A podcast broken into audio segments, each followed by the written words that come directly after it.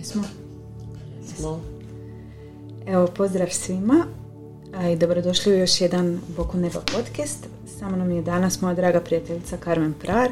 Ona je inače, sad ću ovo dobro reći, porođana i postpartum dula. E, i nekako je bila želja, moja želja da zapravo popričamo s vama danas o trudnoći i o porodu. Eto, ja sam nekako, ovo je meni sada četvrta trudnoća i ne mogu reći da sam nekako nesvjesno ulazila u sve te trudnoće i vodila sam račune i o svom osobnom odnosu sa Isusom i nekako sam s njime prolazila kroz sve to i educirala sam se, išla sam na trudničke tečeve.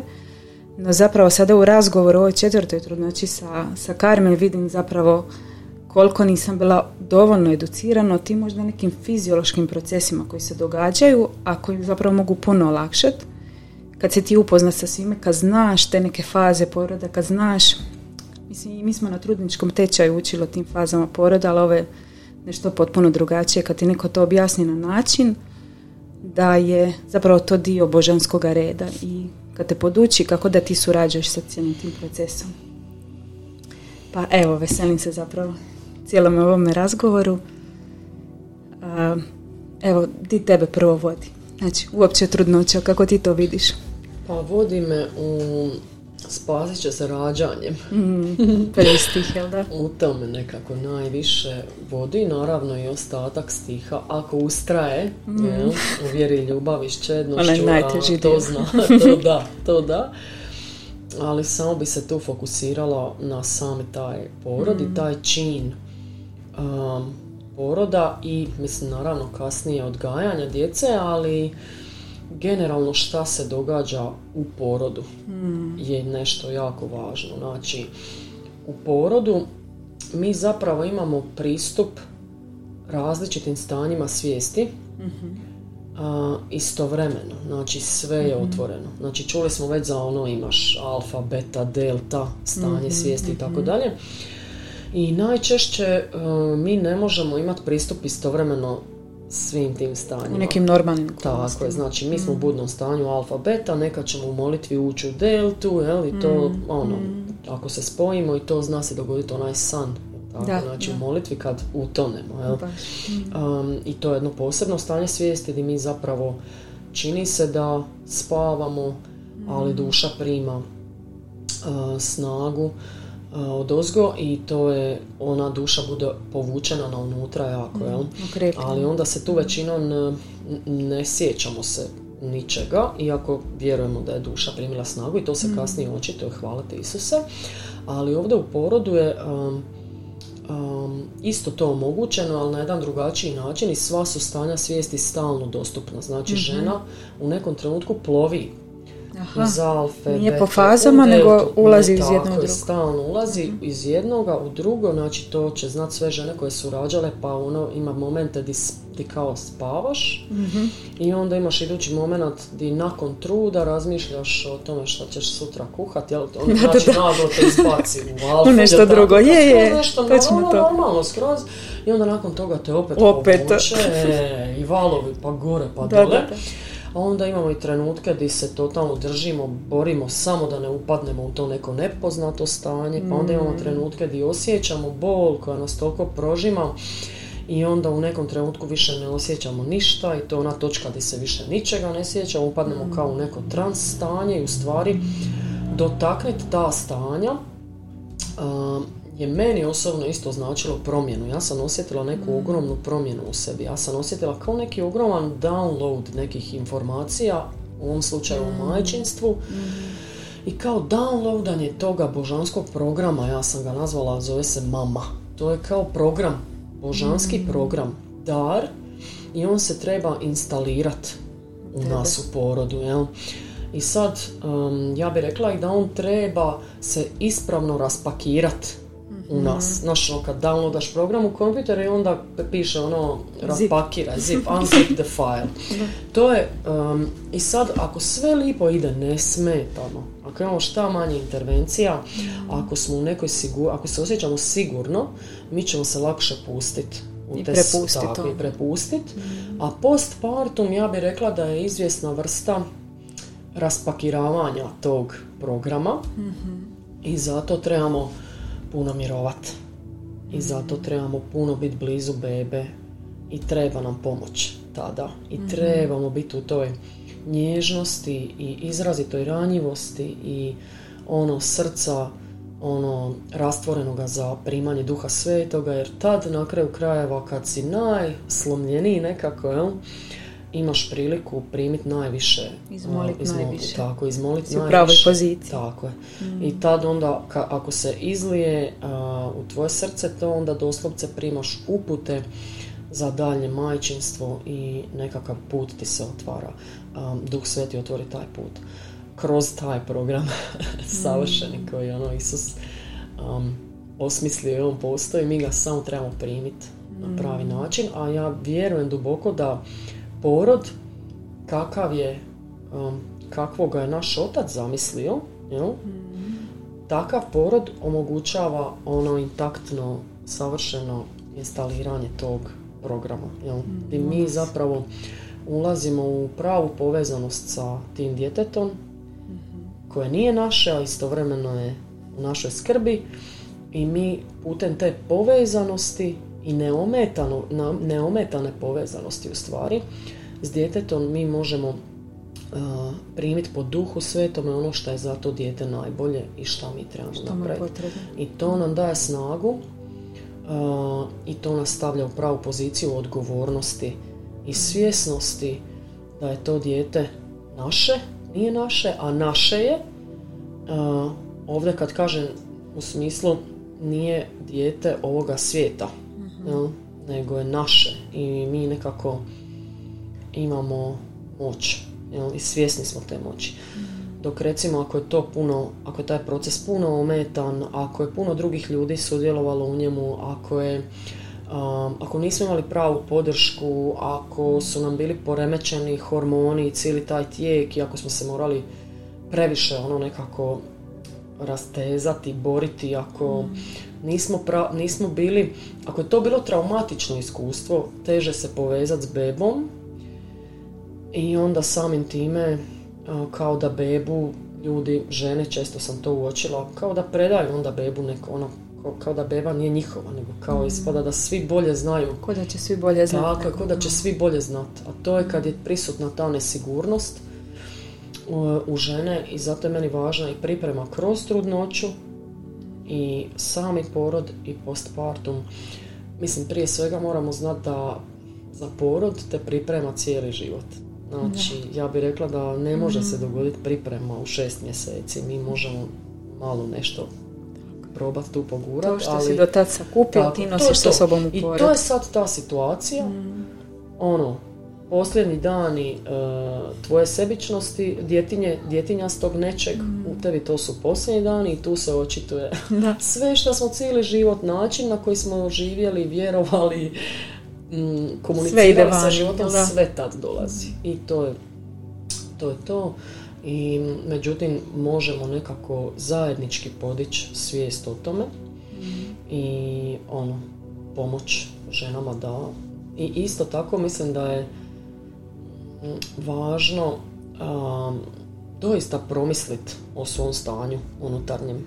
I šta želimo i kako ulazimo tako je. Ali, ali ovo da se vratim još jednom koliko je to um, nekako E, tu stigmu s poroda kao porod odradit ću to, jel? Mm. odradili su svi odradit ću ja, nije to samo odradit ću to, e, zato što on se hoće dogoditi, porod je priroda, tako je, priroda poroda je takva da on kad krene, on će se i završiti, to je to i nema tu sad šta mi možemo, ali možemo surađivati sa tom silom, jer mm. Isto tako svaka žena koja je rodila mogla osjetiti da je to sila. Sila, koja dere ono sve pred sobom. Sad si me sjetila, ovaj, uh, mislim, ne znam u kojem je to bilo porodu, možda sa Pavlom, znači pripremala sam se po toj knjizi Duhovni pristup rađanju i meni ta informacija da zapravo taj strah ja mogu kontrolirati i da mi je strah neprijatelj u toj situaciji ne samo zato što ću se ja bojati, nego što bi to moglo i usporiti cijeli taj proces i da se počnu događati neke, znači on, ono što bi tijelo htjelo prirodno napraviti, da se tim strahom zakoči, da onda to sve bude puno dulje. I, ovaj, I sad u nekom trenutku ja sam cijelo vrijeme bila u tom jednom stanju onako povezanosti sa Isusom, znači ja bi uspjela, ta bol me nikad nije u potpunosti preuzela, ja bi uspjela locirati, ja sam cijelo vrijeme bila iznad te boli. Inači, i u nekom trenutku je neko izvana došao u bolnici i neko je rekao ovo će trajati još satima. Ja sam primila tu informaciju, ja sam bila možda 15 minuta od, od izgona zapravo. I ja sam to uhvatila i točno ušao taj strah, ja se sjećam. Ja sam rekla Frani, ja ti ovo više ne mogu. A on me onako blago pogleda, kaže on, a gle Terezica pa nije da ćemo sad otići dom pa da ćemo se vratiti neki drugi dan. Sve kad smo došli do tu, sad to moraš izgurati. I on je meni pomogao kroz molitvu da se ja vratim u to stanje, znači povezanosti s ocem i to je ono kroz 15 minuta je bilo gotovo, ali to mi je baš ono u tom porodu bilo tako jasno, tako je važno tvoj stav. Jer taj, taj trenutak kad ti misliš da je sve van kontrole, kad, kad se od te boli zapravo počne panika hvatat, to je onako užasno stanje. Ja sam samo gledala kako će se opet iščupati iz toga i izletiti iz toga van jer mi je bilo onako, ne, ne mogu, kamoli satima sad biti u tome stanju. A dogodi se ženama da stan, satima budu u tome stanju straha. Baš zato što možda nisu promislile kako ulaze u to i nisu se pripremale. Da znaju te neke informacije, da znaju da ne mora biti tako. E. Da. slažem se, slažem se. I možda ta neka meditacija o svemu tome i o mhm. sebi a, neka samo, samo promatranje i refleksija neka. Um, ok, ono, Isuse pokaži mi koje je moje stanje i manje iznutra, da budem realna, jel? da mhm. vidimo šta ja mogu i kako mogu. I koji su mi možda ono, najveći strahovi, na čemu moram poraditi. Tako je, na čemu moram poraditi, šta mi, šta mi tu dolazi i ajmo vidjeti kako to možemo riješiti. S druge strane, upravo taj pristup porodu, neka svjesnost. Ima ta jedna babica, mm, Ina May Gaskin, ona knjiga mm Prirodni porođaj, meni je zanimljivo kako ona samo rekla, kad su je pitali zašto se ona ne, kao ne boji uopće, kako ona to, toliko vjeruje u porod. Ona mhm. kaže, pa ja sam živjela na farmi, jednostavno svakodnevno su se tamo najnormalnije kotile životinje, ono, krave su se mm. telile, koze, ovce, to je sve išlo i ono, jednostavno toliko je se usadila ta slika prirodnosti, normalnosti, normalnosti samoga čina, da ona jednostavno je s obzirom na to više nije mogla izbiti tu vjeru iz sebe, zato što je toliko puta kao vidjela da je sve prošlo ok, ono rijetkost je bilo neki slučaj, iako je znala vidjeti da baš kad su intervencije, ako se recimo životinji da drip, životinja najčešće umire. Znači, to tolike, znači to je definitivan mhm. znači, slučaj najčešće ili da to toliko omete taj prirodni to proces. To omete prirodni proces kod životinja, a evo vidimo da masovno se to događa jer kod životinja omete, mm. a kako li ne bi, na primjer, kod ljudi. I onda samo tom, ta meditacija o porodu, da vidim, da stavim tu misao pred sebi i promislim, čekaj, kakav je to čin? mm Je li to čin zbog kojeg postoji ljudska rasa danas? Je li to čin ili je to neki čin koji nas je unazadio? Znaš, ili je to neki čin, odakle dolazi taj čin, jel mi opstajemo upravo radi tog čina, jel? I onda nekako ja sam isto najviše o tome meditirala. Čekaj, stani. Čim poroda jednostavno dođe, dogodi se i upravo taj efekat sam imala nakon poroda, osjećaj da je toliko to bilo extraordinary. Extraordinary. Znači ne extraordinary kao van, nego toliko izuzetan osjećaj i toliko izuzetno vanredan čin, ono vanredan u smislu ogroman, magnificent, a istovremeno kao oprat ruke, ono, skroz normalno, jel? Znači, bilo je toliko neke, ono, Isusove štalice u tome, toliko neke skrovitosti, um, jednostavnosti, a opet veličanstvenosti jer novi život se rodio. Jel? I onda sama ta meditacija, šta se tu može dogoditi. S druge strane, očito možda nama treba na jednoj razini iskustvo neke i patnje i boli. I nije to slučajno tako nije uređeno. slučajno tako uređeno, da. Ima bezbolnih poroda, doista. Ja sam puno o tome čitala i gledala raznih videa i stvarno ima i žena koje se toliko budu u prepuštanju, toliko budu u radosti u tim mhm. trenucima. E, baš sam pratila par e, kršćanskih žena koje su ono divno o tome pisale o bezbolnom, baš o bezbolnom porodu i mm. vjeruje se u stvari da, da je Marija isto imala bezbolni porod, tako da to nije nemoguće, ali na nekad na našoj razini nama možda i treba nekad baš ta bol, jer ta bol nekako mora izagnat iz nas onu sebičnosti, ono, sve ono, drugo. ono dje, dje, djetinje, djetinjasto, ono što... Ja, ja i meni, meni. Ono ja, ja i meni, mm. meni. I evo moram primijetiti da um, žene, recimo, ja sam, sad ćemo doći mrvicu samo do kućnog poroda, mm imam jednu prijateljicu, četiri, četvero djece, um, tri su bila bolnička i jedan kućni, mhm. zadnji kućni. Uh, dva bolnička, ono neka klasika, nije baš bila svjesna svega i tako i um, nije imala na koncu ni neku duboku povezanost s djecom. Naravno, voli djecu, ono, voli svoju djecu, ali ona je imala priliku usporediti to sa ostalima. Treći porod je bio bolnički, ali u riječkom rodilištu, u bazenu i onaj suprug su se sjajno pripremili. Znači to isto bi se mm. dotakla te jedinice muž i žena, mm. koliko oni mogu um, zajedno kad dođu u rodilište, kad djeluju onako ko jedno, kad su se dogovorili, izmeditirali zajedno, uh, educirali se prije svega, kad dođu koliko mogu postići tu sferu, jednu sigurnosti i opuštenosti. I ono bio je predivan porod i sjajno je povezana sa, sa dječakom svojim, ali četvrti porod se odlučila za kućni i rekla je da stvarno ne zna, ono, da, da ne može virovat zašto je toliko povezana sa četvrtim djetetom, da je to mhm. neka povezanost totalno van sve, sva ova tri prije, znači da je nešto drugačije osjetila, neku nijansu. Um, moguće da je i ona sazrila isto. Kroz, to sve. To sve, kroz sva ta četiri, ali evo, um, ostalo isto žene mogu posvjedočiti tipa povezanost sa djetetom koje su rodili na carski i sa djetetom koje su rodili vaginalno ili koje su rodili kući. Da Svaka, kako bi rekla, intervencija tako, ozbiljnija narušava tu. Narušava vezu mm majka dijete. to, je ono šta, to je ono što bi ja volila i što mi, bi mi trebali a, zaštititi tu vezu. Znači i osvijestiti koliko je to važno i koliko svi ti osjećaji porodu isto utječu na tu našu vezu sa... Ako utječu za vrijeme trudnoće na što nas svi upozoravaju, onda je sigurno ovome Tako je. Tako da... To izraženo.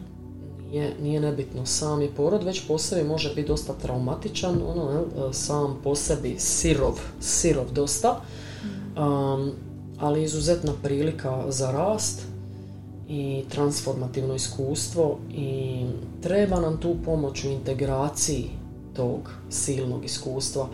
Ja sam počela skroz drugačije gledat na žene, ono, nakon svog poroda. Ja sam išla okolo i gledala, će ono, mislim se, čekaj, ovo su rod, ono, ono, da, da, da, da. Znaš, ono su, ono su rodile, onako, znaš, kao, klanjala bi se okolo, ono, kao žene me gleda, ali kao sve to imali neki onaj moment, pa kao rodili smo, svi smo rodili, ali ja ono, ne, ne, ne, ne, čekaj, ti Kada sjetiš ono, na sebi. Da, ono, kao, wow.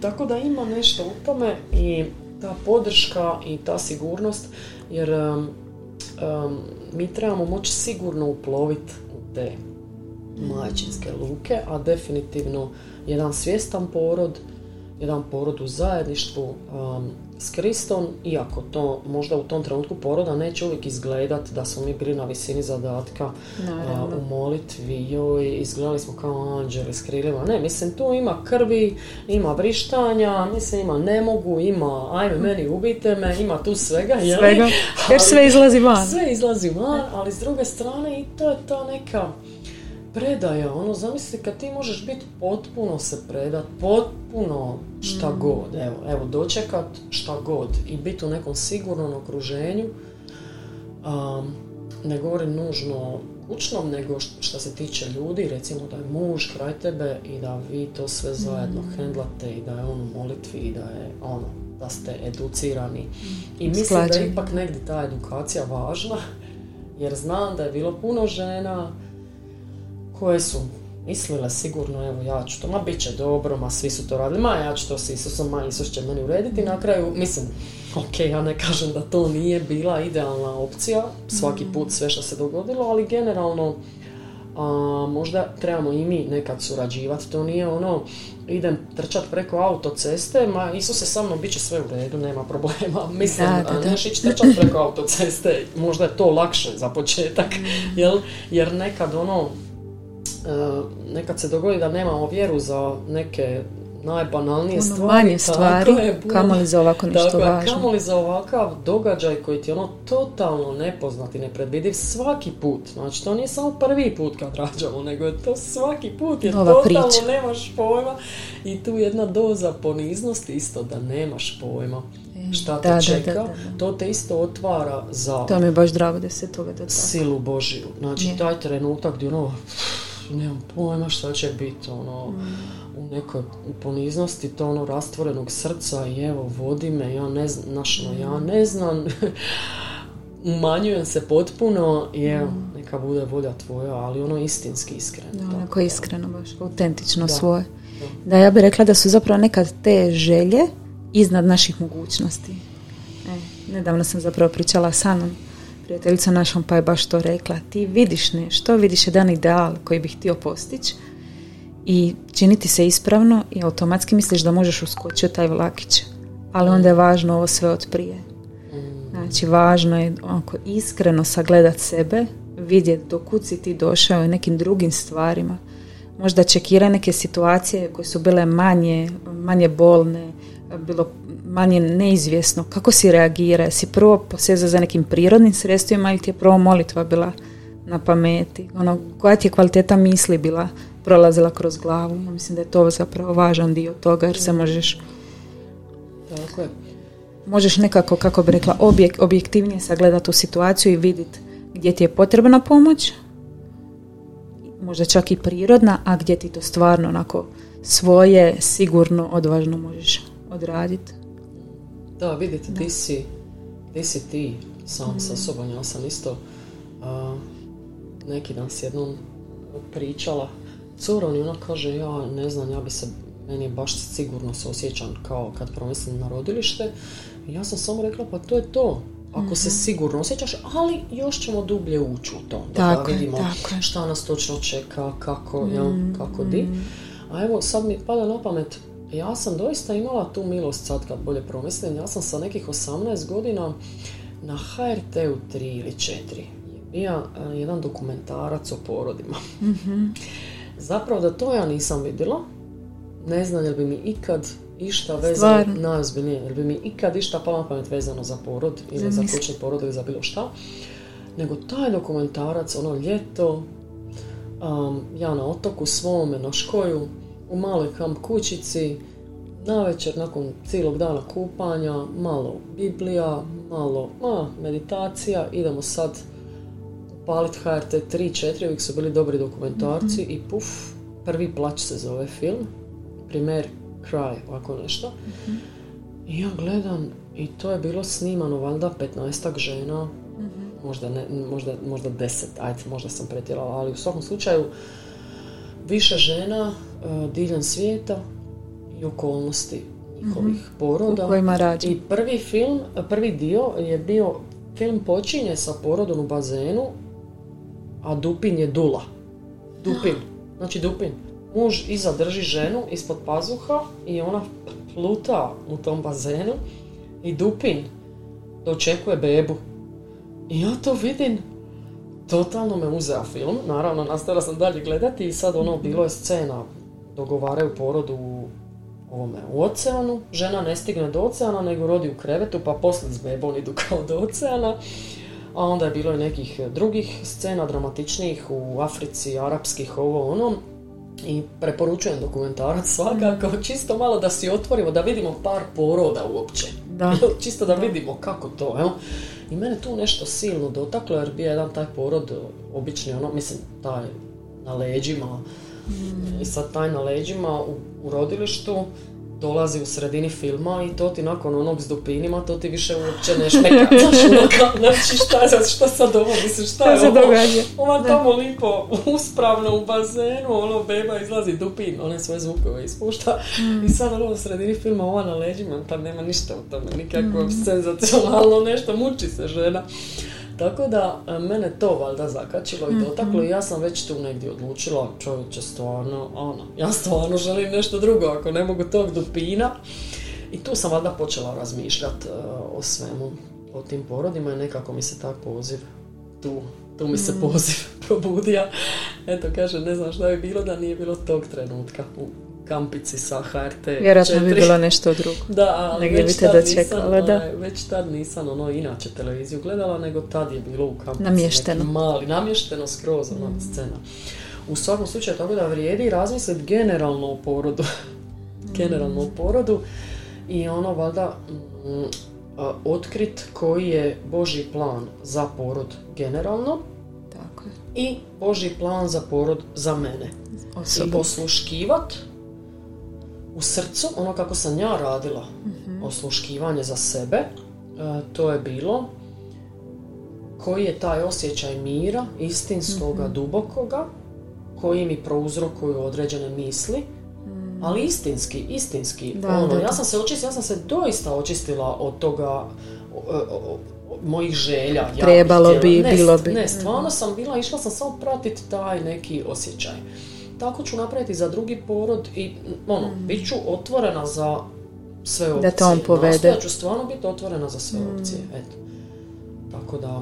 Jer baš ne želiš u toj situaciji ići sa svom ne, glavom. Ne, želiš ići, uf, ne, ne, ne, to baš nije to taj trenutak. Da, jel da? ne, ne, bilo kad drugo, samo ne taj trenutak, jel? A zapravo, stvarno je bitno educirati se i razmišljati baš to kako je moj otac zamislio taj porod i ne to u vanjskom settingu, ne govorim o tome, nego o nekoj fiziologiji. Da, da znaš što te čeka. šta je u tijelu, taj, šta je to u tijelu, kako se to događa. Jel? Mm. da li dobijem impuls kao za piškit, jel? jer mi kad, kad se napuni mjehur, dobijemo impuls, odemo, popiškimo se i to je to. mm za porod, da li dobije ništa, isto impuls ili ja to moram nešto nasilu ili gurat, naš, e, mm. mislim, čula sam za ljude koji za kakanje odu na WC pa ga, pa ga guraju bez, bez da im mm. dolazi. Da, znači, da, da, da, nije to, nego jednostavno dođe ti i mm. odbije se. Ali evo, trebamo, očito je takvo vrijeme da se trebamo doslovce baviti razmišljanjem koliko je to prirodno i koliko je to božanski. Jer smo se odmakli Jer smo se odmakli, tako je. E, tako da to bi mi bilo ja volim uvijek reći ono ženama, hoćeš ti ići na Google vidjeti kad ti se recimo kaka, ćeš vidi kako se to radi. Čisto hoću, i onda one ono neću. E, pa otprilike je slično je, da, iako mi moramo onda još puno slojeva mm. razbit da mhm. dođemo do tog povjerenja. Ali isto tako bi rekla da e, možemo biti opušteni čak u sagledavanju e, iskustva nakon mm poroda, jel? mm otvoreni za primiti poruku. Da.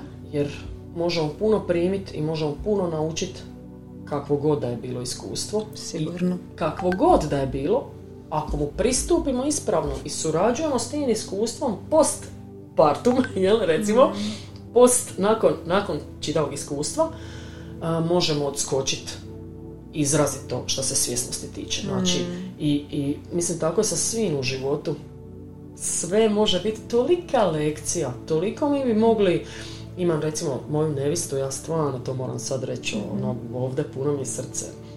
Nakon njenog prvog poroda, u koji je ušla potpuno, a ok, zapravo meni je priznala da ona zapravo nije htjela niti misliti o tome. Mhm. Znači, ma dobro je malo, znaš ono, pomolit ćemo se. Da, da.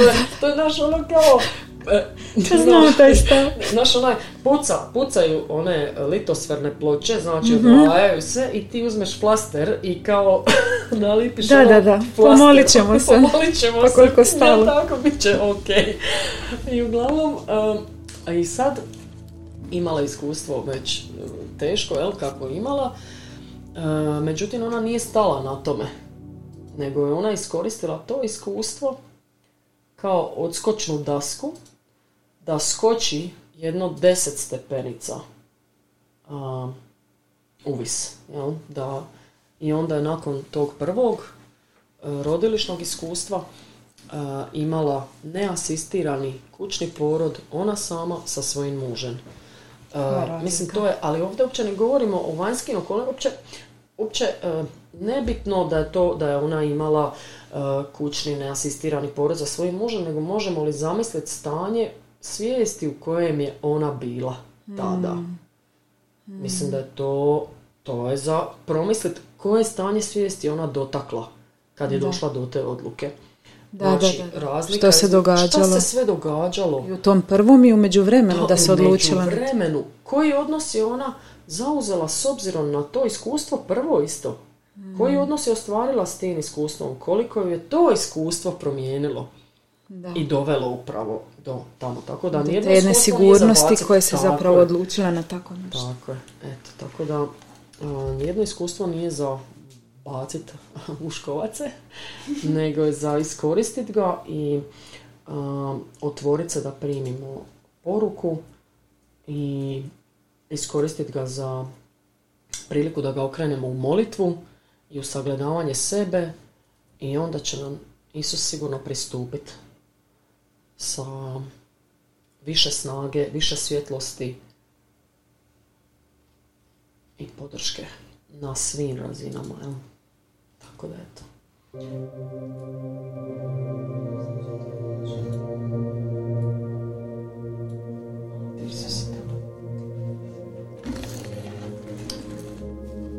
U jednom trenutku si se dotakla toga zapravo bračnog zajedništva u tome i znam da je meni to bilo kad smo neku večer pričale i ja sam ti ono rekla da kako sad vidim da će taj porod ipak biti u bolnici i ti si onda rekla o toj jednoj snazi koja se tamo može osloboditi između muškarca i žene ako su dobro usklađeni i da ti zapravo tamo možeš dobiti te neke stvari u skladu sa svojim željama kako ti vidiš da je ispravno koje se možda po defaultu a, ne rade.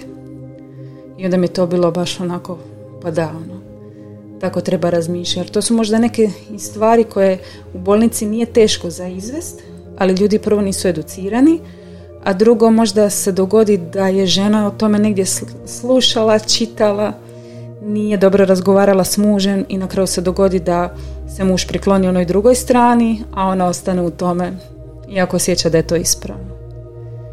Tako da mi je to baš, onako bi o tome mogla nešto tako je, znači jako je važan potez u životu i jedan plod, ja bih rekla da je to plod koji sazrijeva tokom vremena.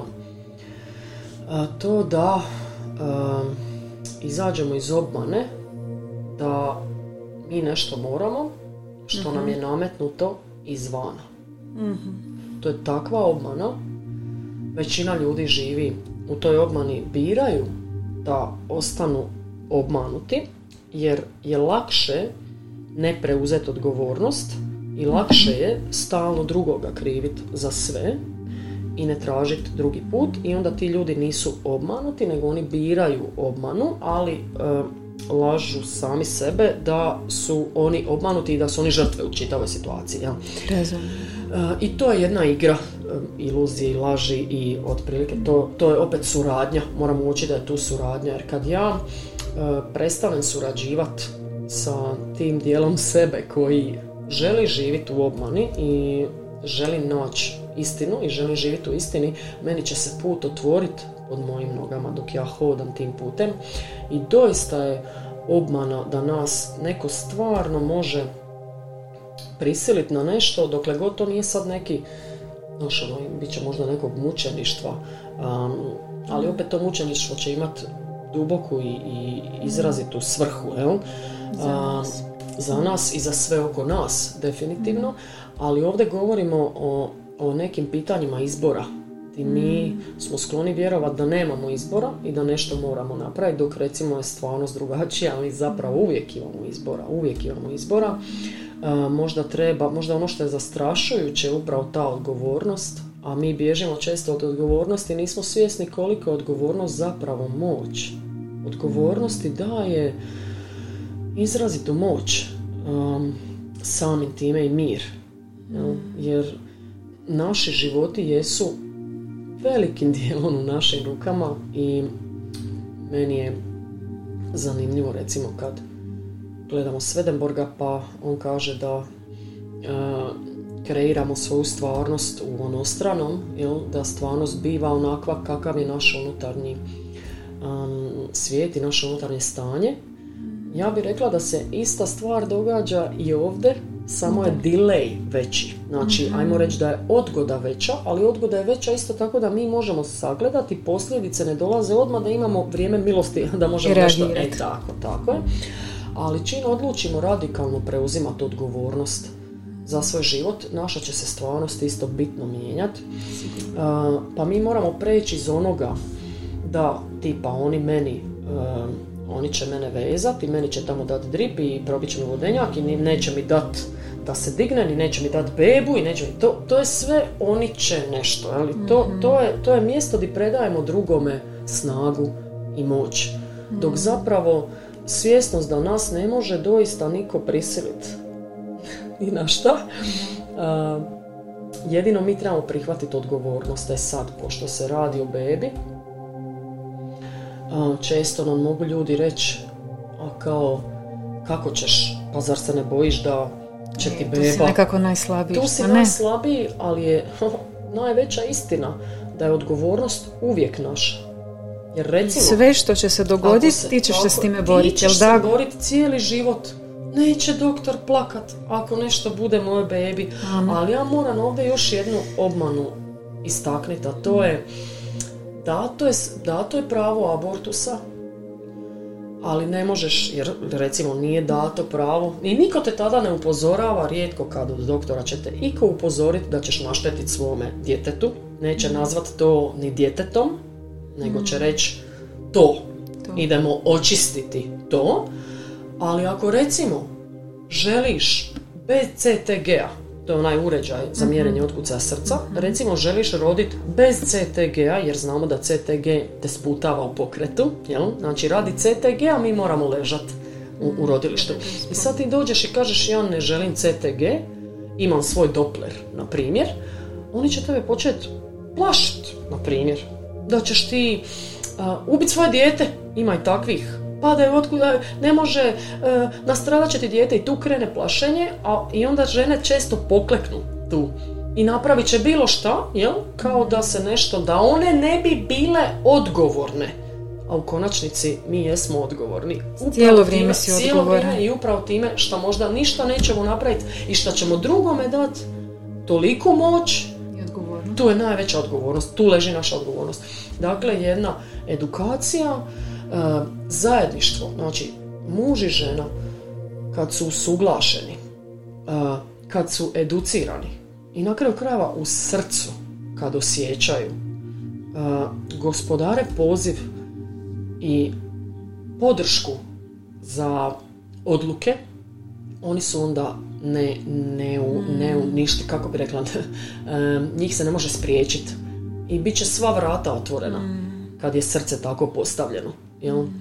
U konačnici mi imamo pravo evo sad puno žena u zadnje vrijeme ja gledam znači do sad je bilo e, ne daju ti kući tri dana ne nego ti hoćeš ostati tri dana mm odnosno ti ti se bojiš otići prije tri dana. Je, a recimo možeš se i bojati da ako ti beba ostane tri dana tamo, da tamo ima milion bolničkih bakterija, na primjer, ima i ta druga opcija, jel?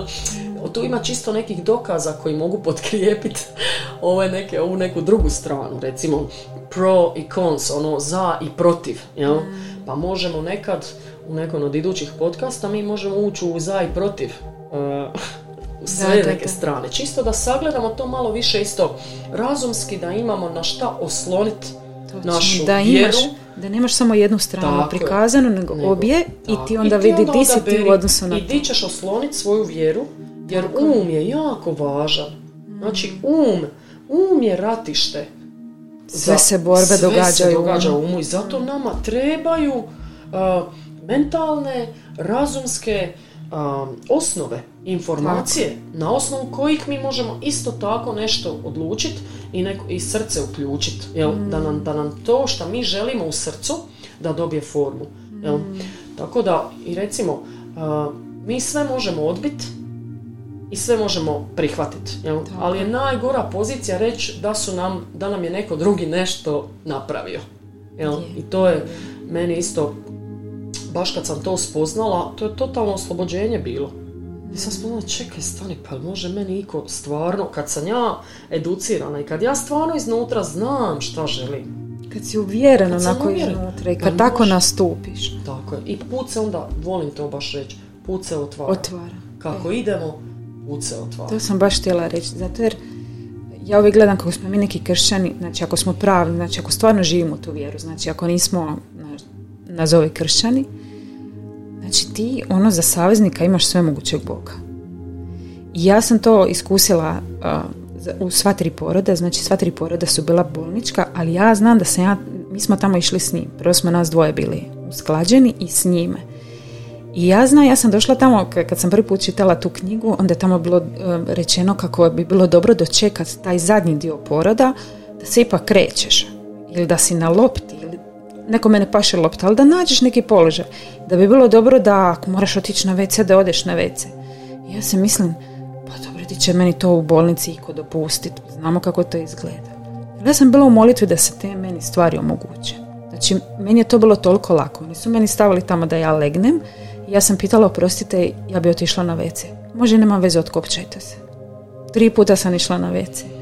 I meni u nekom trenu, aha, ovako je lako, da ja njih pitam za loptu. Ja kažem, prostite, imate možda loptu? da nisam cijelo vrijeme tu, više bi mi pasalo.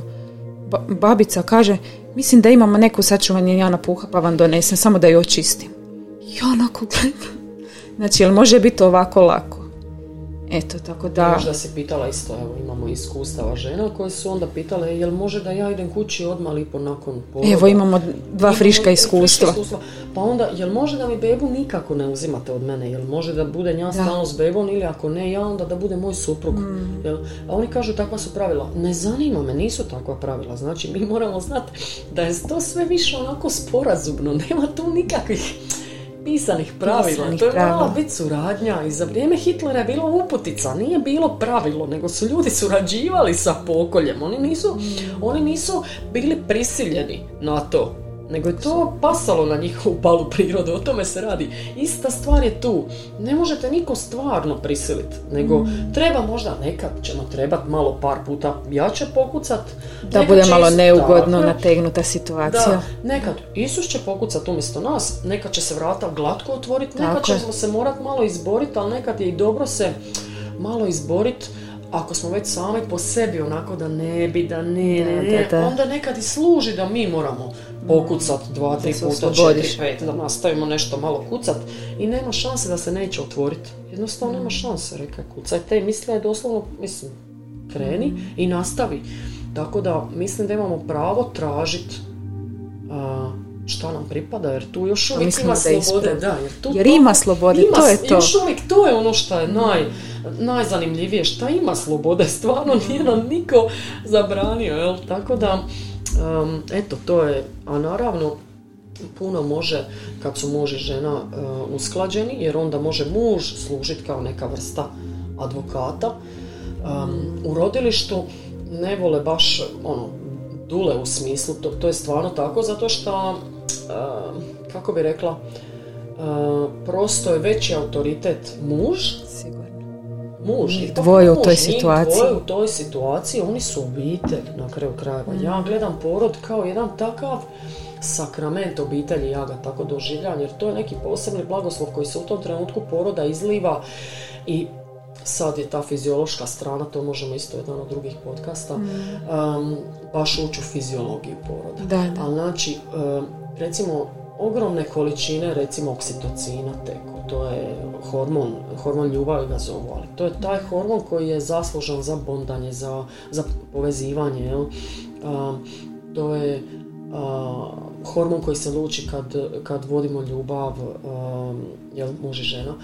I onda se događa da u porodu isti taj hormon dobivamo valove tog hormona i taj hormon se osjeti, na primjer, onda, onda zračenje iz našeg tijela se mhm. osjeti po čitavoj prostoriji, svi budu dotaknuti time ako je neometan taj tijek toga svega. Znači, a zamisli ako su muž i žena zajedno, pa samo jedno drugo vide u tome i to, to leti između njih i onda još dođe beba u takvu atmosferu, pa to te promijeni. To su ozbiljni, ozbiljni neki dodiri ono živčanog, živčanog sistema sa svih strana. Tako da, um, i sad, a inače, to je opet ta fiziologija, ako imamo stalne neke uplive i padove unutar um, našeg sistema, znači padove vjere ili sumnje ili svega skupa, dolazi često do umetanja toga, dolazi strah, strah, adrenalin, mm. jel, i sad recimo adrenalin isprekida taj flow uh, mm. oksitocina, jel, i automatski to više nije drugo. Nije to više to To je više to, malo kako je zapravo zamišljeno. Tako je, a zamišljeno je da te pogodi kao neki ono tsunami, da se spojite i da se jednostavno toliko povežete kao obitelj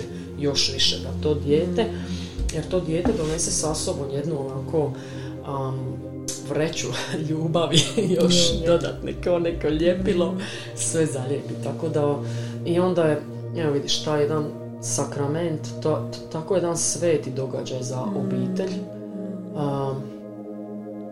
evo možemo sad svi minutu šutnje. Baš za to. Jel tako? Često za kako to izgleda, jel? A kako bi možda moglo izgledati kako je zamišljeno mm. evo, od strane oca. Kako on to zamisli? On je sigurno zamislio da nas to poveže još više.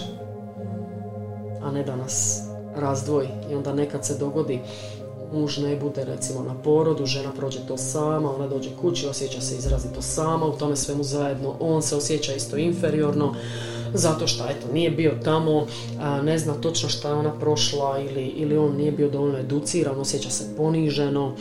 moj brat je bio u toj situaciji na tom prvom porodu da mu je bilo užasno, on je rekao da ne želi više nikad, znači uopće biti uopće na porodu, a kamoli na bolničkom, nakon tog prvog iskustva osjeća se poniženo.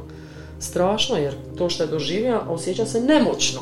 Nemaš nikakvu moć. Ne, a tvoje se dijete rađa. A tvoje se dijete rađa i tu stojiš i tvoja je žena tu na tom stolu uh, i on se osjeća strašno. Da Zapravo možda prvi put u životu je bio suočen nešto što ti je najvrijednije, ti sad nemaš ono... Da nemaš, da imaš osjećaj da nemaš moć, da, da. ali onda su njih dvoje oboje za drugi porod su bili sami kući i ne mogu opisati koja je to. Moj brat je skoro dula postao, babica. Rekao da ćemo mm. otvoriti skupa da će on biti dedica. dedica. e, ali hoću reći, onda je to totalno, oni su još više, on je nakon tog iskustva uh, par promjena u životu ozbiljnih uveo, što nije nakon prvog iskustva. Ima je takvu, takav nalet um, optimizma i ushita i poleta, doista, se nije ga ima. Znači, da ne, neke ozbiljne navike je promijenio u životu i mm. još je više zagriza i govorim navike i obrazce razmišljanja i neke ono, mm. odjednom je poželija kvalitetniji život, još više živjeti, još odbaciti neke on je zna često imat kao moment, a imam već 40 godina, ono, kod je, kod je stari dida. Odjednom, odjednom je dobio ono, ma što je meni, šta ja pričam, znači ono, da, oj, što sam mlad, svježina, svježina cijela. I to je u biti, zamisli, zamisli kad dobiješ taj paket i kad se on dobro instalira. Pa to mm. je ono, sad ću možda desetero dizati, njemu je to sad film, što nije bilo nakon prvog iskustva. Sigurno. Nakon prvog iskustva je bilo ne mogu više nikad, ne želi, ono, mm. ogorčenje, nemoć, što ne bi muškarac se treba, on se ne bi trebao tako osjećati u, u cijelom tom činu, nego bi mm. trebao imati svoju božansku ulogu zaštitnika u toj situaciji, stupa, oslonca i onoga koji sudjeluje i da pače Um, često se muškarci znaju osjećati izbačeni iz tog odnosa uh majka dijete. Da. Kao ne, ne mogu oni u to, ali kad si ti bio dijelom toga, da. svjesno, voljno, podrška od početka od početka, pa ti si tu onda stalno, nemaš ti više osjećaj odbačenosti u tom slučaju, izbačenosti, eto, i viška. Tako da, mislim, moglo bi se satima stvarno, eto. Da, baš ta, baš ta povezano, sad mi dolaze par naših e, koji su rodili eh, koji su rodili u bolnici. Eh, htjeli su doma ali ili nije, ili nije uspjelo ili se na kraju oko toga nisu usuglasili. Kako je, dolazi mi recimo na pamet Klara i Ivo koliko je, znači oni su bili tako usklađeni u bolnici. Znači oni su dobili sve što su oni zamislili. Ali meni se sviđa taj jedan stav koji su oni imali. Znači oni su s maksimalnim poštovanjem išli prema tim doktorima, razumijevajući njihovu situaciju, statistike koje oni znaju odgovornosti. Oni su rekli mi preuzimamo odgovornost za sve što god treba, mi ćemo potpisati da vas riješimo odgovornosti, ali pustite nas da napravimo po svojemu. Znači sve su izborili, ona je u roku od ne znam koliko je taj minimum koliko moraš ostati, oni su otišli s bebom doma. Ono, prekrasno iskustvo, ono nose se sobom. I oni, Tako su, da. oni su mogli takav stav prepun poštovanja imati prema njima upravo zato što su bili svjesni da ovi nisu uh, glavni akteri negativci u njihovoj priči. Da, nego da, da, i nisu došli nešto uzest, nego da oni su vjerojatno išli s njima, idemo mi zajedno sad surađivati. Isus je na našoj strani, što ne treba izmolit ćemo. I ona je cijelu trudnoću molila da stvari budu takve, jer je baš uh, prošla dva poroda i imala traumatična, da, da, da. nisu bili onako kako je ona to zamislila. Mm. Eto, tako da je ovaj treći porod sigurno bilo iscijeljujuće. Ti to vidiš po njima. 100%. 100%. E, po, po, po, tome koliko su uključeni zajedno sad. Predivno. To je prom, ono, baš promjena koja se vidi ono svjedoči o tome. Koliko to zapravo, jer što se zapravo događa? Trudnoća je kao svi znamo neki lijepi period osim ona možda prva tri mjeseca koga uhvatu te mučnine ili ne daj Bože cijeli, cijeli taj period i onda i onako grč od porode i onda je opet nešto lijepo nakon toga došla je beba. A zapravo je cijeli proces je i trudnoće je puna ovoga uspona i padova i porod i kasnije odgoj. E. I već to kad počneš ovo što si ti rekla sagledavati na jedan drugačiji način, naučiti surađivati, što ćemo onda možda pričati jedan od sljedećih puta mi se čini da bi se sad a, proširili i mislim da je ovo sad već a, sasvim dovoljno. Nekako mi je najviše ostalo što si govorila zapravo ovaj bračni dio, koliko je to važno i ovo nekako iskreno sagledavanje sebe. Vidjeti ono s čim, ti, s čim ćeš ti ulaz, ući u taj porod i dok još vrijeme poraditi na sebi. Mm. Vidjeti što ti fali i onda to tražiti u molitvi i vidjeti gdje si nekako najslabiji i onda na tome aktivno raditi.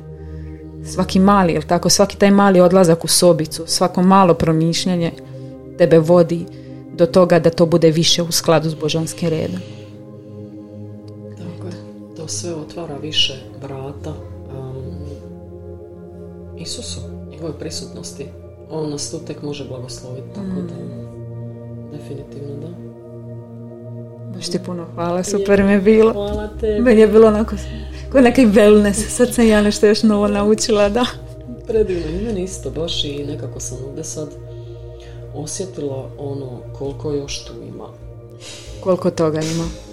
Koliko bi mogli mm. zapravo da. Jer ja mislim da fali ovaj dio čuješ o pripremama za porod, čuješ o tome se malo kad ti neko to po, poveže u toj božanskoj perspektivi, onda ono, da, da, da, ovim putem želi ići, ovo mi, tu mi je srce. E. Tako da, evo, to bi onda bilo sve za ovaj put, a ja se veselim onda svakom sljedećem nastavku. Pozdrav! Pozdrav!